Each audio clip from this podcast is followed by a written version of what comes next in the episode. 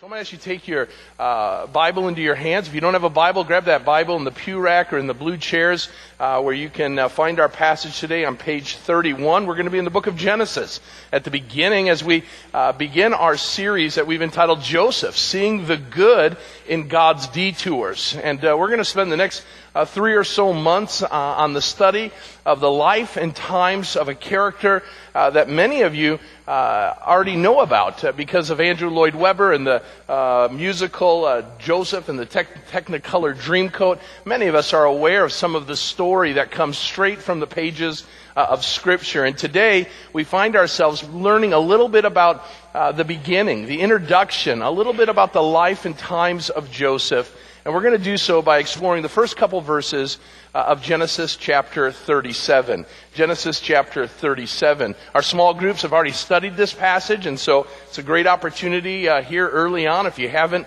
signed up for a small group, one of the great things about joining a small group is you get to uh, hear and discuss and study the passage before I preach it, and also be a part of some great community. And so if you want to be a part of a small group, you can sign up in your friendship registry with regards to that. But let's go ahead and look at uh, Genesis 37.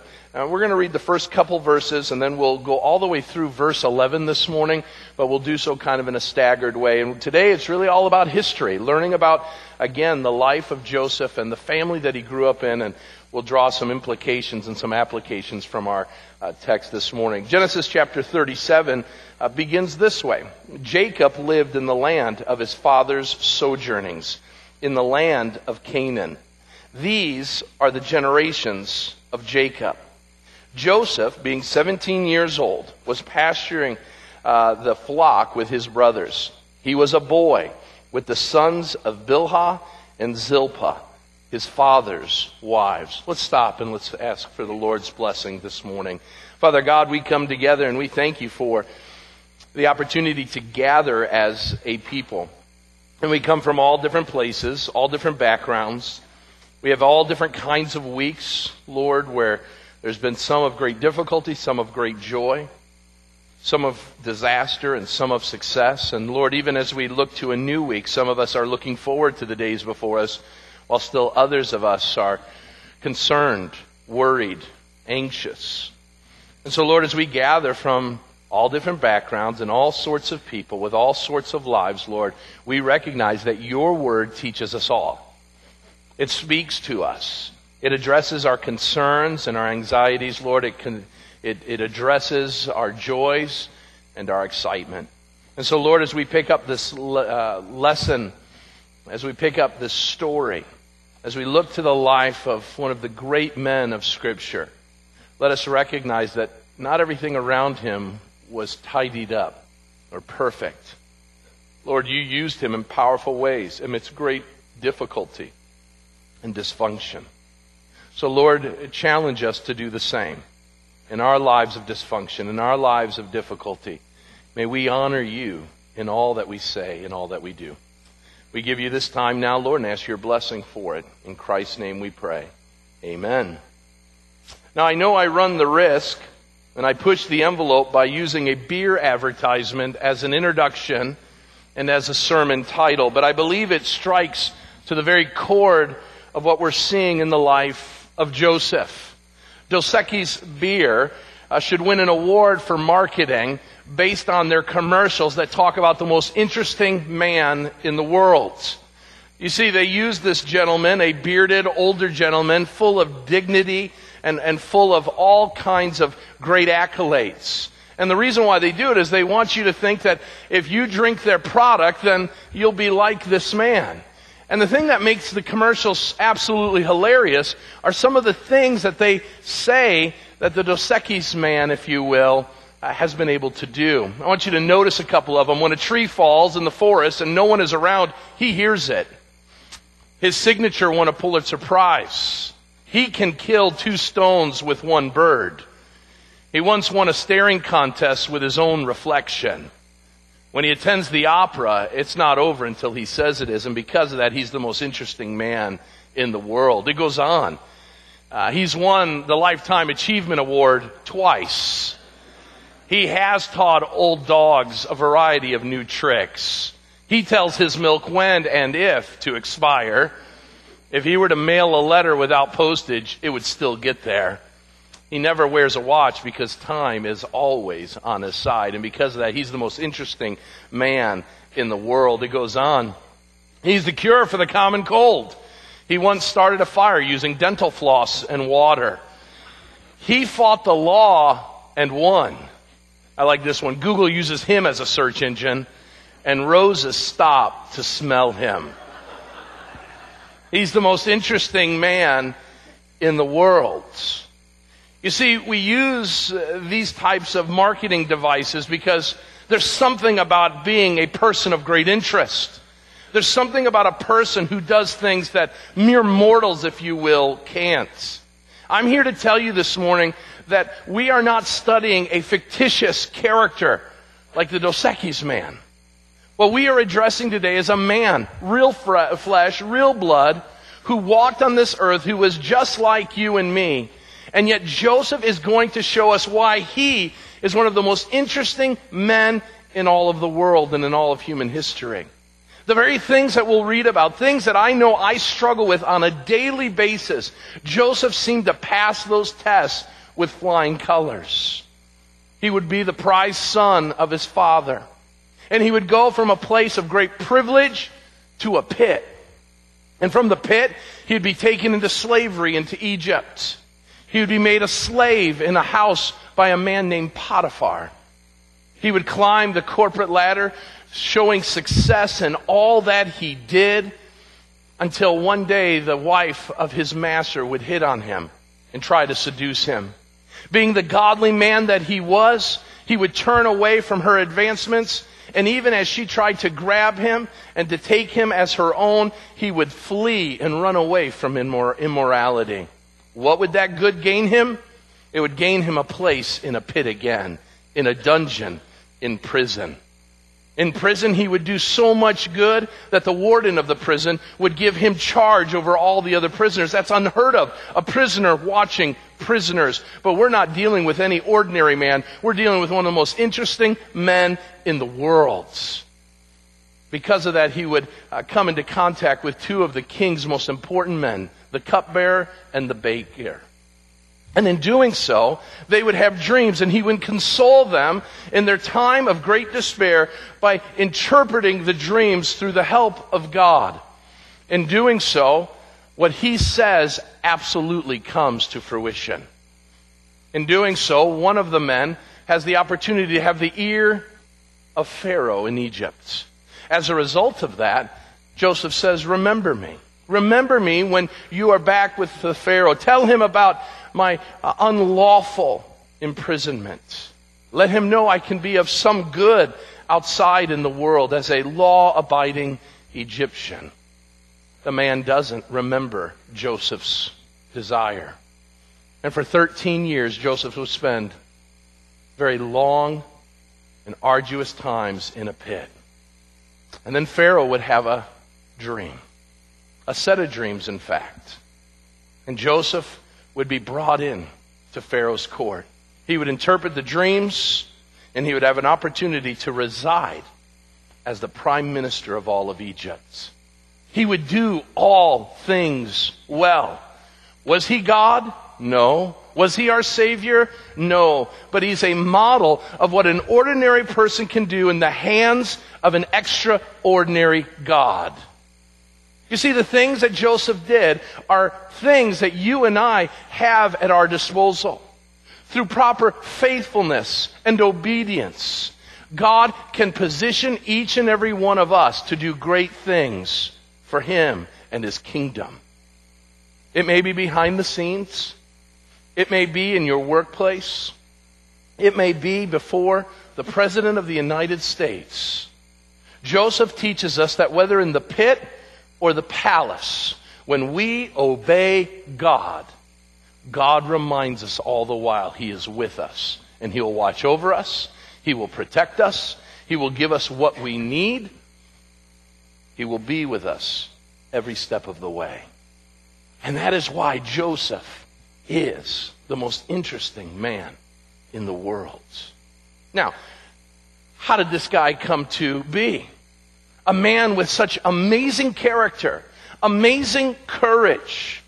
A man that simply uh, is successful in all that he does, where everything he touches prospers, must have come from an amazing family. His lineage must have been filled with Hall of Famers. Because this amazing young man at 17 years of age shows an intellect and shows a love for the things of God that would blow away people three times his age. But here's the amazing thing the family that he comes from is not a brilliant one. It's not an incredibly deeply faithful one. But we're going to learn today that the most interesting man in the world came from one of the most messed up families in all of history. This should be an encouragement to you this morning. Maybe today you come from a family full of dysfunction. I remember when Amanda first met my family. I thought my family was normal. Everybody does, right? I remember Amanda said, the next time I visit with your family, I need to bring earplugs.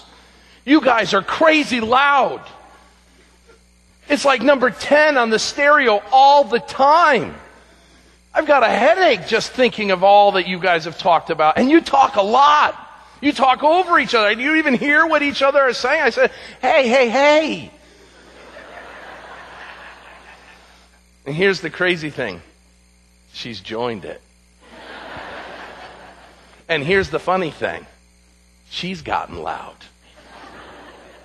It may be because we've got three stubborn children, I don't know. But we've all got dysfunction. I could spend hours on Amanda's family. I mean, no, I mean, we've all got dysfunction in our families. Maybe we had a messed up mom or dad. Maybe we didn't have a mom or a dad living with us.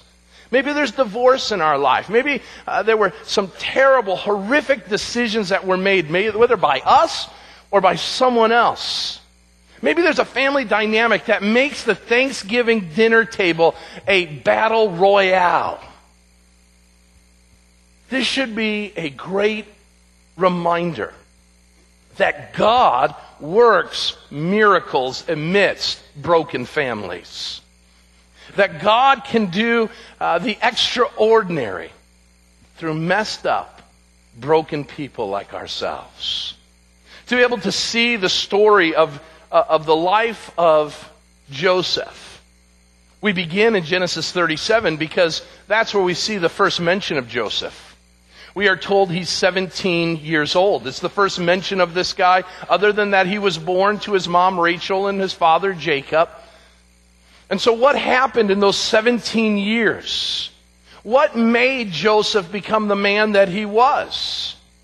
I am here to tell you by the age of 17, I had experienced as a teenager most of the foundational and fundamental things that would happen in my life. Things that have set the course of direction from that point on.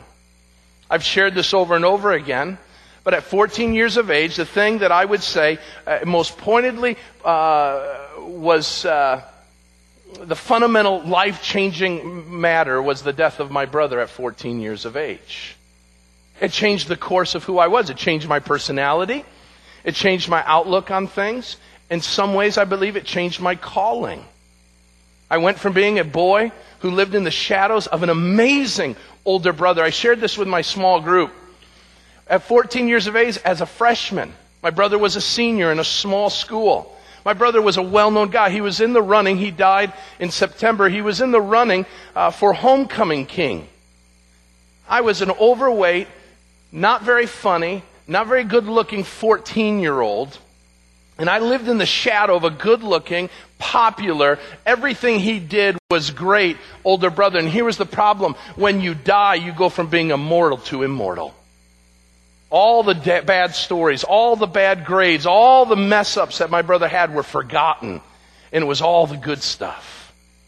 And he dies. And that would revolutionize who I was. It would change in a heartbeat the kind of man that I would grow up to be. You see, teenagers have huge things in their lives that impact the way that they look at life. And we're going to look at some things in Joseph's life from 0 to 17 that have massive effects on his life as an adult. You see, those first 17 years for all of us are years that define in many ways the direction or trajectory that we're going to go in. But here's the thing that I want to remind you of. If you were to look, and as we will, six major chapter uh, breaks, if you will, in Joseph's life, all of them are bad. And maybe you experience a terrible childhood. And you've come to the conclusion that God has no purpose or plan for you. Joseph is a reminder that no matter how bad your childhood was, God can use it for the good. He can take you and take the most heinous and ugly things, as he did in my own life with the death of my brother, and use it for great good. I may be wrong in this, and I will be made right when I stand in glory. But as I shared with our small group in our discussion, I believe I would not be standing here today doing the things I'm doing with the skills and gifts that God has given me if I was a middle son in the shadow of Crispidal. And God had to take my older brother, something that would, would grieve us as a family for years. Even to this day, we're heartbroken of the loss of our, of our dear brother and son. But I rejoice because what, what can be deemed as bad for man, God can use for good. And so Joseph is a great reminder of how a bad story can turn out well. And no matter what age you are this morning, no matter where you find yourself this morning, have hope because God has a plan for you. And his plan for you is a good plan. It's as if when Paul writes God works all things together for the good in the book of Romans, he was thinking about the life of Joseph in the book of Genesis. And so, with the limited time I have, because I got to get you to the barn bash by four o'clock, let's look at this messed up family. And I'm going to move fast through these things, and, and I'm going to give you the passages. You can look at them. Uh, in our small group, we studied many of these things, and so you can look at our small group information. But notice the messed up family that we had. It begins with a chaotic past. It begins with a chaotic past. Like so many dysfunctional and broken families, it doesn't begin in the here and now, but it started somewhere way back in the past. And it does in Joseph's life. Joseph's family is dysfunctional, and it begins because Joseph's dad and his brother, and Joseph's grandma and grandpa, Isaiah and Rebekah, Jacob and Esau, were a dysfunctional family. In, in Genesis 25, we learn about Jacob. Jacob, Joseph's dad, is quite the enigma. He is one who God would use in great ways. But we're going to learn this man that God would use, a patriarch of the faith, at times absolutely failed miserably for God and the people around him. In Genesis 25, turn there for a moment, just back a couple pages to Genesis 25. We are given, in essence, the, the history or story of Jacob. And it's chaotic through and through. In Jacob, um, Jacob, in Genesis 25, starting in verse 19, it says the following. These are the generations of Isaac, Abraham's son. Abraham fathered Isaac, and Isaac was 40 years when he took Rebekah, the daughter, uh, you can pronounce the names later, um, as his wife, okay? And shows where Rebekah's from. She's the sister of Laban, the Aramean, to be his wife. Isaac prayed to the Lord for his wife because she was barren. And the Lord granted his prayer, and Rebekah, his wife, conceived. The children, there were twins, struggled together within her. Think about that. There's this fight going on. Okay, so Isaac's watching the belly of Rebekah and Okay? There's WrestleMania happening there. Some of you ladies have had pregnancies like that, right? Where all kinds of craziness is happening. And so it was so bad, Moses, I don't know how Moses knew this when he wrote the book of Genesis, but he says, listen, the battle royale was going on in the belly. Okay? And so he goes on and he says, okay, they're wrestling, they're fighting with one another. And she said, If this is thus, why is this happening to me? So she inquired of the Lord, and the Lord said to her, Two nations are in your womb. Two people from within you shall be divided. The one shall be stronger than the other. The older shall serve the younger. When her days to give birth were completed, behold, there were twins in her womb. The first came out red. All his body like a hairy cloak. It's like aliens, you know? I mean, that had to be messed up. Kind of this little Sasquatch. So what do you name Sasquatch? You name him Esau, right? The hairy red one, okay? Gosh, I hope my mom didn't describe my birth like that. Afterward, his brother comes out. But his brother is holding on, notice in verse 26, holding on to Esau's heel, so his name was called Jacob. Isaac was 60 years old when she bore him. Okay? Now, when the boys grew up, Esau was a skillful hunter, a man of the field, while Jacob was a quiet man dwelling in tents. Here's the important part Isaac loved Esau because he ate of his game. That means he wasn't a vegan. But Rebecca loved Jacob. Oh boy. We got a problem. Once when Jacob was cooking stew, Esau came in from the field and he was exhausted. And Esau said to Jacob, Let me eat some of the red stew, for I am exhausted. Therefore his name was called Edom. Jacob said, Sell me your birthright, all your blessing as the firstborn all of dad's possessions. You see, inheritances aren't given equally to all the children in the Old Testament times. They were given to the firstborn, and the firstborn could deem whatever he wants to do. In essence, the firstborn becomes dad when dad dies. Jacob says, I want that. I want it for my own. And he finds an opportunity. Sell me your birthright now. Esau said, I'm about to die. What use is a birthright to me? And so Jacob said, Swear to me now. He swore to him and his, told his, sold his birthright to Jacob. Then Jacob gave Esau bread and lentil stew, and he ate and drank and rose and went away. Thus Esau despised his birthright. Notice later in verse 26, or chapter 26, I'm sorry, we will see that Esau becomes so angry about that chapter in his life that he seeks to hunt down his brother brother wanting to kill brother.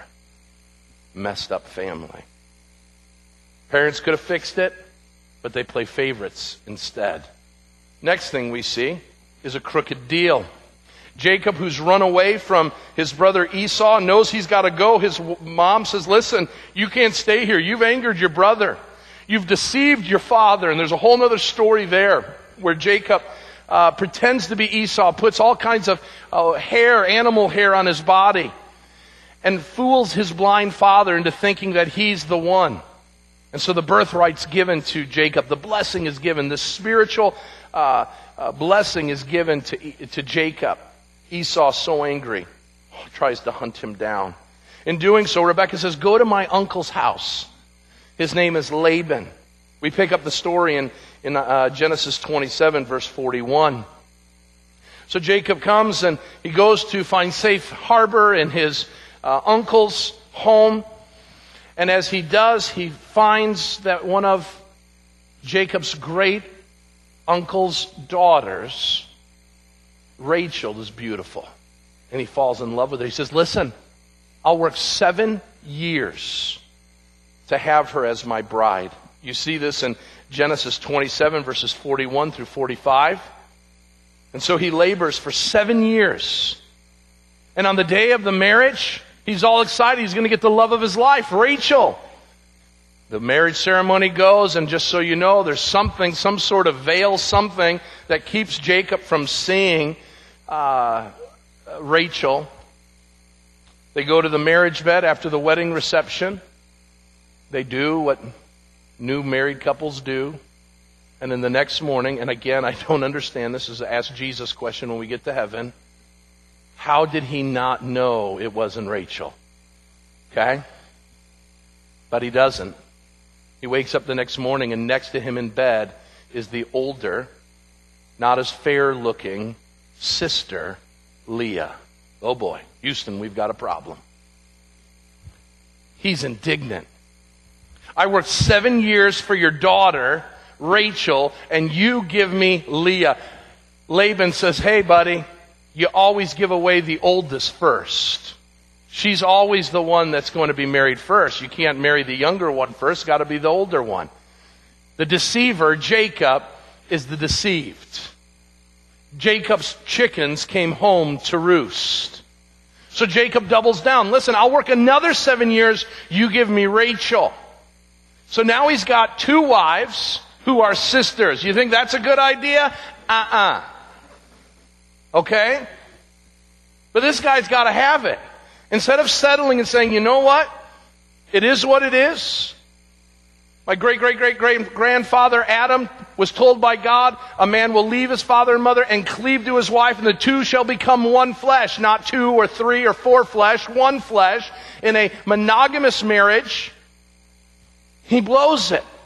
And he makes a decision, I'm going to marry the other one. I'm going to have two wives. Well, who had two wives before? Well, his great grand, or his grandfather did. And it didn't work well for him. And so he has two wives. And we see that that crooked deal turns to competing marriages. I got to get moving here. Uh, in this, we see the story in Genesis 29, 31 through 35. Genesis 29, 31 through 35, and then Genesis 30, 1 through 22. Here, in a nutshell, Jacob has created a massive issue for himself. He's got two wives, Leah and Rachel. Well, the big thing back in the day was that you're a great wife if you can produce children for your husband. Leah starts doing that. Rachel doesn't. Leah's all excited and she says in that passage, listen, every time I give birth to a, another boy, my husband will love me. She already knows she's unloved. That, that the favorite one is Rachel. And she's sitting there going, I've got all these attachments. We're connected now by our children. Obviously, because we have children together, he will love me more. Rachel's barren. Rachel knows that there's no connection to her husband without children, and so she does the unthinkable. She brings her maidservant Bilhah into the mix. And she says to Jacob, Hey, I know I can't give you children, but I give you my maidservant. So you go be with her, and she will give you children, and those will be children default, if you will, from me. And Jacob says, you know, no, no, no, I, I guess I can. And he does the unthinkable. Now he's got three women in the mix. Bilhah starts giving uh, children to Jacob. Leah becomes barren, and she says, well, I guess I'll do what my sister did. Here's Zilpah. She's my maidservant. She'll give you children, and they'll be by default my children, and we can still be one happy family. Jacob says, No, no, no, really, I can't. Okay, I guess I will. Now we got four women, all competing, all competing for the affection of a man, all competing for the attention of a man. Let me make this abundantly clear. While God gave allowance, meaning he did not strike dead the morons who took on more than one wife. God has always said anything besides one man, one woman is sin. And the Bible never paints a picture of functionality, of good, when there's always been more than one wife in the story. And it creates all kinds of turmoil. And so you've got this family. You'll have at the end of it all 12 sons, one daughter. I want you to see, I got a selfie of the family I want you to see real quick. They took, took forever to get them together. But here's what we've got. We got in the middle right here, uh, Jacob and, uh, and Rachel with their newborn son, Joseph. Benjamin would come later. But then we've got uh, Leah in the blue with her clan, okay? And then we've got the two concubines, Bilhah and Zilpah, with their two children each. C- can you imagine what the holiday dinner party looked like with that crowd? Well, dear, the turkey sure is nice. Oh, Leah, your green bean casserole was delectable. Oh, uh, Zilpah, that, that stuffing was out of sight. Oh, yeah, and Bilpah, you make the best pumpkin pie. Think of the dynamics of the children. Dad's not spending as much time with me. It must be because he hates my mom, but he loves that Rachel, doesn't he? You see, what a messed up family. All because of one singular foolish decision. Notice it moves on to criminal behavior. Criminal behavior. Genesis 34. Genesis 34 tells us the story of Jacob's only daughter, Dinah. Twelve sons he would have and one daughter. You think she was protected? You better believe it. And this is the daughter of Leah.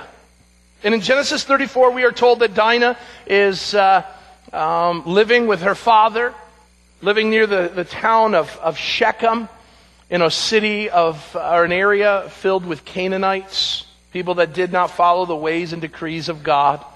But Jacob's there because he's running away from his brother Esau, and he's also, by the way, at this point, uh, running away from his uncle Laban because he's left Laban. And so there's turmoil and trouble all over the place. And what takes place is she's out doing whatever daily task, and one of the men from the town, his name was Shechem itself, he would come and he would assault Dinah, rape her, and then in some weird motion, fall in love with her. And he goes to his father and he says, I want this foreigner's daughter, Dinah. I've slept with her and now I want to make her my wife. The father, knowing that there could be trouble with a, a neighboring clan, goes to uh, Jacob and he says, Listen, can we figure out something here? We've got a bad situation. Let's make it right. And Jacob seems to turn a blind eye to it. He seems to be unaffected that his daughter had been raped. Her honor had been stolen away from her.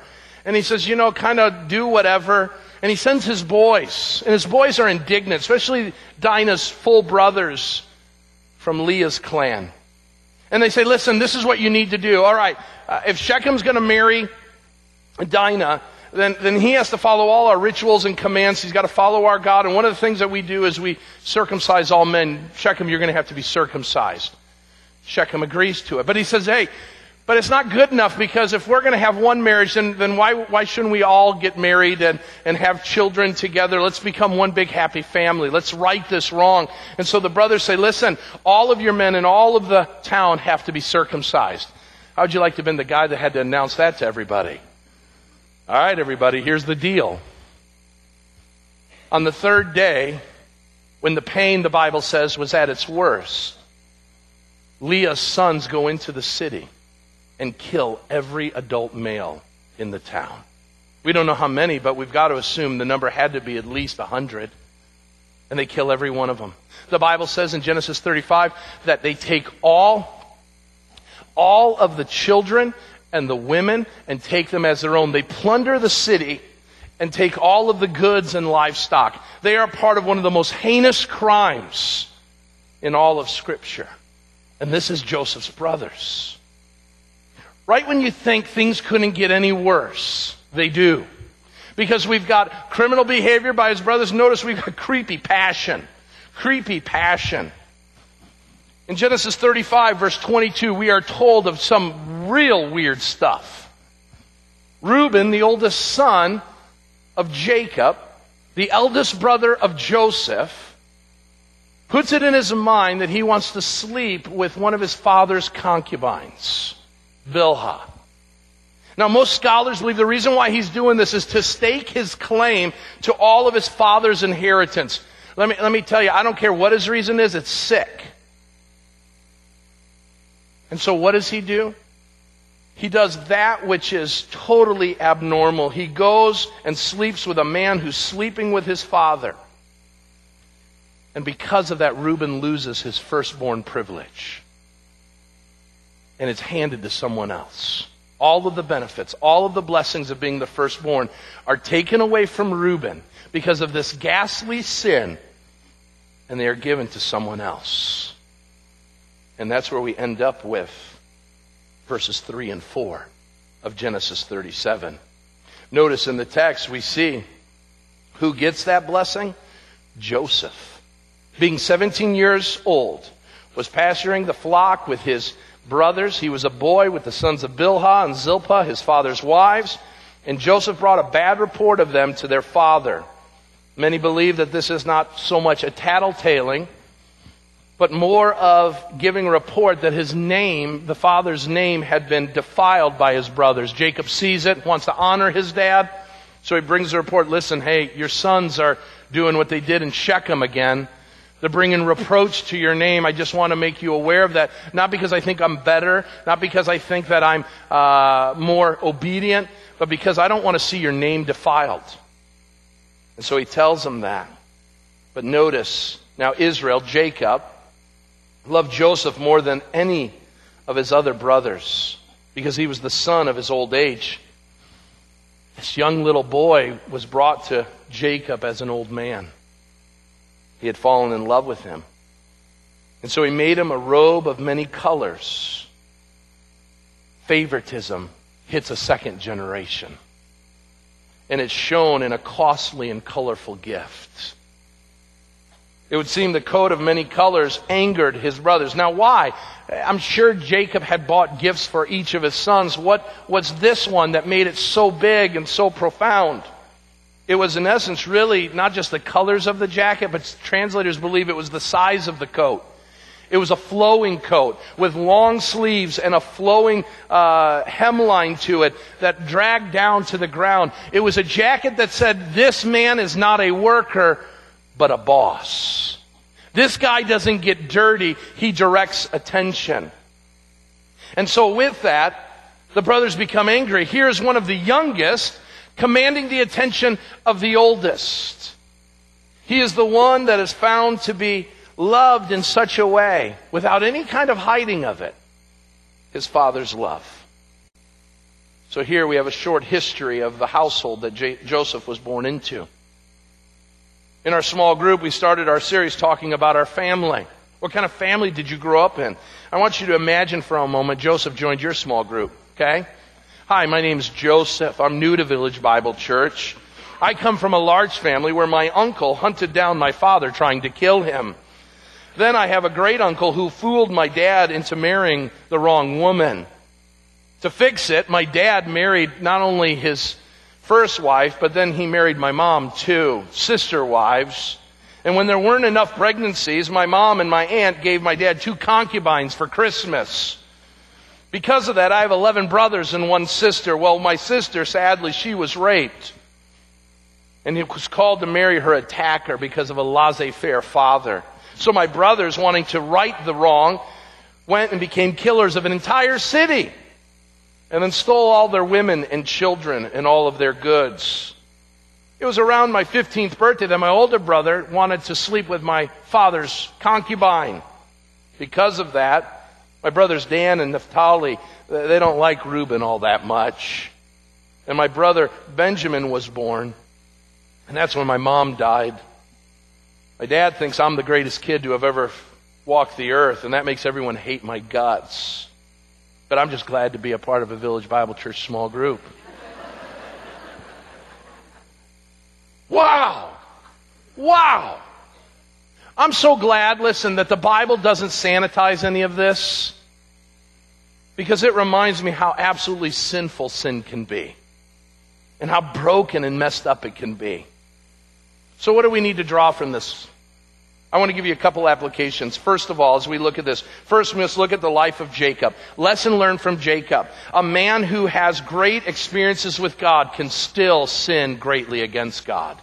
And so maybe you've experienced great things from God. Maybe God's used you in amazing ways. Well, don't think that you're immune to massive sin in your life. David is a reminder of this. Samson's a reminder of this. I can't tell you how many. The apostle Peter is a great reminder of this. Great men and women of faith can do great sin before a holy God. So be careful. Walk with your God closely.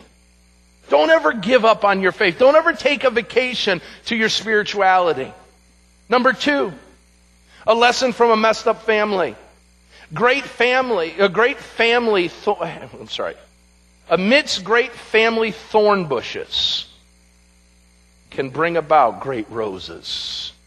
And so maybe this morning you come from a horrific family. Don't let your family define you. Let your faith in God do that. And blossom. And be the man or woman God has called you to be just as Joseph did. Third, favoritism is alive and well as it was in Jacob's day. Favoritism within the family. Parents, be very careful. Love your children. It can be hard. Some children are easy to love, other ones are hard. I did not make it easy for my parents at times to love me. But what I never doubted was that they loved me any less than my brothers. We've got to be careful with that. Finally, listen, our decisions are real decisions, and they carry long term ramifications. Jacob made decisions in his youth that would follow him for all of his life and would bleed into the families of his sons. And so make wise decisions. A messed up family produced because of God's grace, my second point, a man of faith. A man of faith. We dig into the life of Joseph because we want to see some invaluable lessons. We want to see how those lessons impacted the life of this great man of faith. But the story of Joseph is much more than a great story that teaches some moral lessons. It teaches us a couple other things. Let me just go quickly through these. Joseph shows us a preview of Christ. A preview of Christ. Well, I am not one to dig deeply into what scholars call typology. That is, holding that things in the Christian life are prefigured or symbolized in things in the Old Testament, especially when it comes to Jesus. But when it comes to the life of Joseph, you, you, can't turn those things away. There are so many similarities to the life of Joseph and the life and times of Jesus that they draw us together that they have to be some sort of preview. Let me give you a couple of them. Joseph and Jesus both had a close and intimate relationship with their father. Joseph and Jesus were both sent by their father to serve their fellow brothers only to be betrayed, beaten, abused, and sold for profit by those who were closest to them. Joseph and Jesus would go from a privileged position to the place of a servant. Later on, like Joseph, Jesus and Joseph would encounter two criminals, both of them who were guilty, while he himself was innocent. While being with those two criminals, we learn that one would be condemned and one would be saved. The baker loses his life, the cupbearer is saved. Jesus to the left and to the right has two criminals. One who jeers and, and abuses and with his words Jesus, and the other who is saved. Remember me when you come into your kingdom. We see Joseph uh, over and over again be a man stricken and abused by others for crimes he did not commit. And probably the one that's most striking is that the very men who sought to kill Jesus and Joseph would be the ones who would need to be saved by their regal authority. A.W. Pink, the great uh, Bible preacher, says that there are more than 101 parallels between the life of Joseph and Jesus. I don't know if that's true, but I can tell you there's a lot.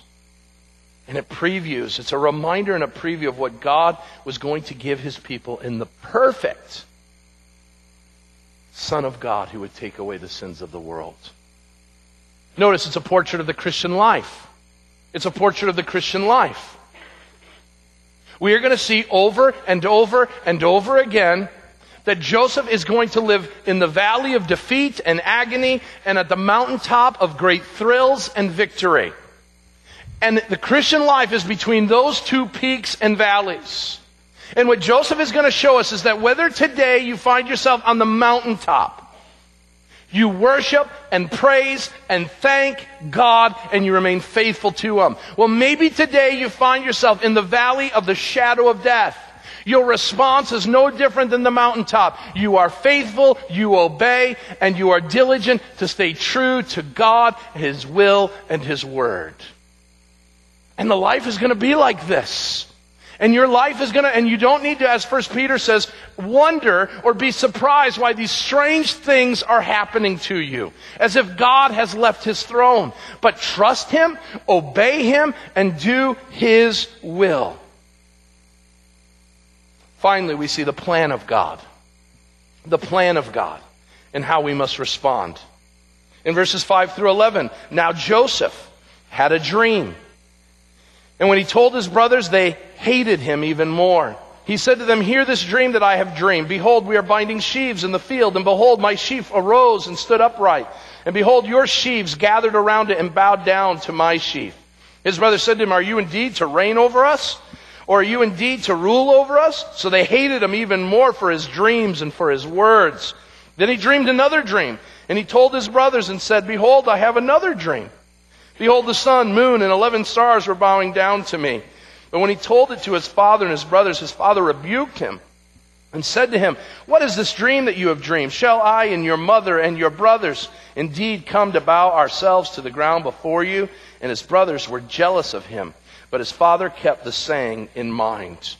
Now you'd say, What a foolish thing to do. Tell someone your dream. We've all done it before, right? We have some crazy, weird dream and we tell someone about it. And the reminder we're given is, hey, don't eat uh, pizza before you go to bed.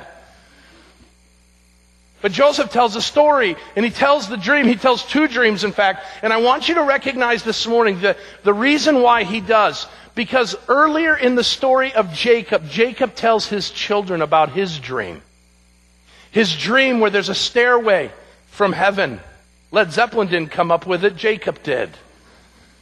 And Jacob tells the story to his children. And Jacob knows that that dream came from God. That God spoke to his people in those days through dreams. And so Joseph comes and he says, I had this dream. And the brothers of Joseph would have known, oh boy, God spoke to our father through dreams. Now he's speaking through Joseph in dreams. Listen, I want you to make this very clear. The brothers of Joseph knew exactly what those dreams meant. That God had a spotlight on the brother they hated because they knew God was speaking. And what this reminds us is, is that God was telling Joseph at the beginning of his life, I've got a plan for you. And the brothers hated the plan. And so here's our response, and I have to close this down. When God speaks in our lives, Joseph reminds us that when the plans are before us, we must respond properly to it. And so you've got three responses. Number one, you can turn against it like the brothers did. I don't want nothing to do with it. I'm going to fight it, and we're going to learn what happens later next week. But I want nothing to do with the plans of God. And some of you this morning are here and say, I don't like the plans God has for me. And I'm going to go my own way, do it my style, put it on my plan and my schedule. I'm not going to do it the way God wants to. And you will end up like Joseph's brothers, filled with a life of sin. You could be like Jacob and you could hear the plan of God and you could think about it. It's stuck in Jacob's head, and some of you this morning are here because you like thinking about religious things. You like thinking about the Bible. Oh, it doesn't change your life. It doesn't cause you to run away from your sin, but you feel good after leaving. Boy, sure, Tim did a nice job. The worship team sang good songs. I enjoy the coffee. But it never leaves your head and moves to your heart. And the story of Joseph says when God puts plans before you, and He's put plans before each and every one of us, you can turn against it and fight it. You can think about it and let it sit in your head but never touch your heart. Or you, as Joseph did, can trust it as right and good. And Joseph said, God, if I'm in the palace, I'm going to obey you. God, if I'm in the pit, I'm going to obey you. God, if I'm being seduced by my master's wife, I'm going to obey you. God, when I'm unlawfully imprisoned for a crime I didn't commit, I'm going to obey you. God, when my brothers come into Egypt later on and I'm the prime minister of Egypt, I'm going to obey you. I'm going to obey, I'm going to obey, I'm going to obey. And the story of Joseph of a 17 year old boy who led the singing of a song I grew up with. Oh, trust and obey, for there's no other way to be happy in Jesus but to trust and obey. Will you do that this morning? Will you do that this week? Joseph's reminders, no matter what came his way, he never complained and he never compromised his faith because he knew God was in control. Do you know that? And will you live according to that? Or will you be like his brothers? Or will you be like his father and miss the blessing of God working his plan out in your lives? Let's pray. Father God, we come before you and I thank you for your word. And Lord, we had to come to a hard and fast landing today because of time. And so I just pray that, Lord, we would think about these applications. for the one who's fighting your will and plan for their life, that you would impact them before they make foolish decisions, as the brothers of Joseph did. Father, I pray that you would move out of the casual and lazy spirit of Jacob in the lives of so many of us today. That we just think about these things but never do anything about it. That today would be the day of action. And Lord, I pray that we would walk out as a group of people, changed and transformed, so that we might trust and obey your plan and your will. It's not going to be easy. It may lead us down a road of dungeons or it may lead us to great places of delight. Lord, whatever it is, that we, like Joseph, would trust and obey. Thank you for your word. Thank you for uh, not watering down or sanitizing this horrific story and a reminder of what your grace can do, even when sin blows it over and over again. We need that grace now, Lord, as we go out into the world. So bless us with it. Empower us with your spirit so that we can trust and obey. Now send us forth in fellowship with one another, Lord. And I pray a blessing on our time in the second service, we pray. And all God's people said, Amen.